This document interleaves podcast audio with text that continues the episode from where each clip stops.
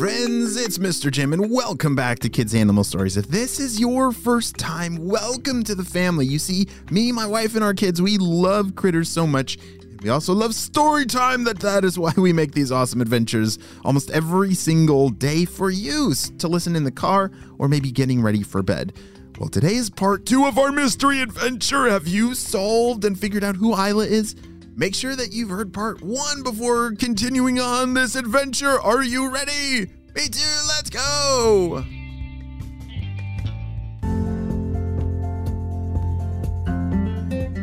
What seemed like something from a spy movie was actually happening in real life. Isla was kicking her legs as fast as she could, and that little piece of ice for their raft uh, was shrinking by the second. Mia, get on my back. I'm gonna jump for it. You see, they were getting closer to shore, but they were gonna need to jump. Okay, Epic Lebanon, let me hold on. Mia jumped on Isla's back, and she jumped for it.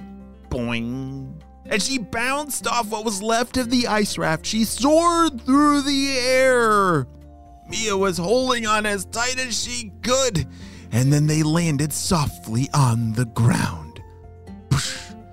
Oh, we made it! It was soft and a pale golden caramel color. Do you know what they're standing on that is soft and pale and has a golden color? Hmm. Do you think it's graham cracker crumbs or sand? I, it's probably sand. Or maybe they landed on some kind of uh, desert island filled with marshmallows and graham crackers and. No, unfortunately, this was not a, a desert island, it was a desert island, This is terrible. said Mia. I think I now understand uh, how you felt when we were in Antarctica standing on all that snow. Snow is home for me, but whatever this stuff is, it's too hot for my feet. I don't think I like it. Oh, this feels so good for me. As Isla dug her toes into the sand, it felt so good to be warm again and off of that ice raft. It was pretty hot though, and so Isla made an umbrella out of some leaves for Mia to keep cool. That was really nice of her. But her feet were feeling very hot on that hot sand, and she had this crazy idea. She had this weird thought in her mind that she was supposed to lick her feet to feel cooler. Does that sound like a good idea? I don't know. Well, she leaned down and licked her toes and her feet, and instantly it felt much cooler. Whoa, whoa, whoa, time out, time out. I am not saying that me and you should lick our feet, because we definitely shouldn't. That's disgusting.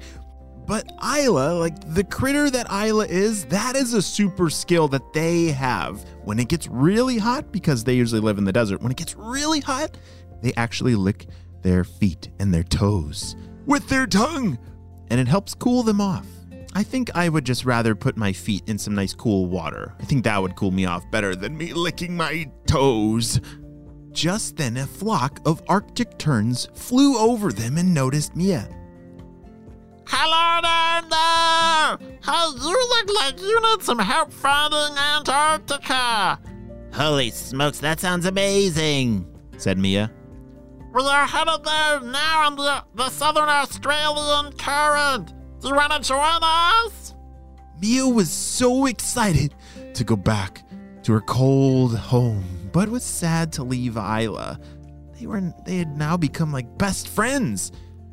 Isla gave her a big hug and said, Oh, don't worry, Mia. I will see you later. It was an amazing adventure together, but now we should probably go back to our own homes and we'll keep in touch for sure.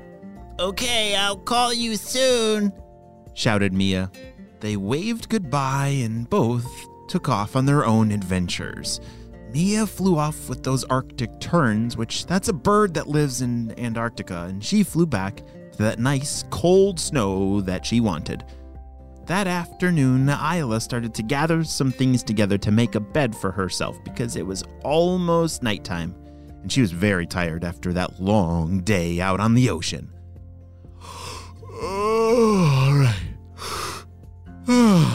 it's time for sleep, said Isla as she knelt down and laid her head down on her pillow. And that night, she dreamed an amazing dream that revealed to her exactly what critter she was, jumping around with all of her friends in Australia. It all made sense. That morning when she woke up, she couldn't wait to go find uh, some more friends that were just like her. Hold on a second. If Isla has figured out what critter that she is, that means that we need to we need to figure it out too. All right. Let's recap some clues. Uh, anything stick out to you? Well, I think we just learned that she lives in Australia in the really hot weather. Okay, so she's not like a penguin. She has reddish fur and skinny with long tail and big feet. Hmm, and she's a good jumper. Do you have any ideas who that could be?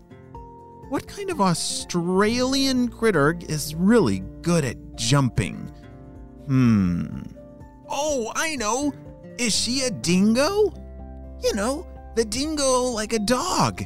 Yeah, there's wild dogs in Australia that are called dingoes, and they have reddish fur. They're kind of skinny with a long tail. They're good jumpers, and. Wait a second. Isla walked on her back legs. Hmm, dingoes don't do that. They they walk like a dog with four legs. Huh. What else? Wait, what did you say? Did you say a kangaroo? Is Isla a kangaroo? Let's see. Kangaroos have reddish fur. They're they're skinny with a long tail and long feet. Um, and they're very good at jumping and they live in Australia. Yes, Isla is a kangaroo. That is so hilarious that she somehow woke up in Antarctica. That is definitely not a good home for kangaroos. They deserve to live in the beautiful Australian outback.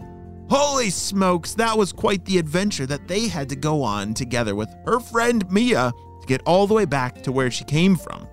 So now, the rest of the day, Isla spent looking for a group of kangaroos, and there's a special word for that. Do you know what a group of kangaroos is called? They are called a mob. M O B. Mob. Yeah, so she needed to go find a mob of kangaroos.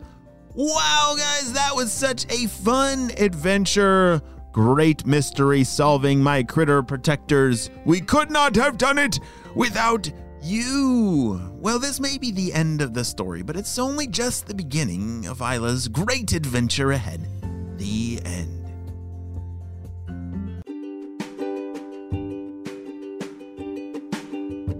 Great job. You listened all the way to the end. And if you want to become a critter protector, ask your parents to look at the links down in the show notes below. There's a link where you can learn exactly what it takes to become a critter protector. So if you love critters of all shapes and sizes, we definitely need you on our team to protect all the critters around the world. Well, whenever you're listening to this, maybe you're getting ready for bed, or in the car, or having some quiet time. I hope you have a super duper day and a great night. I will see you next time, my friends. Bye!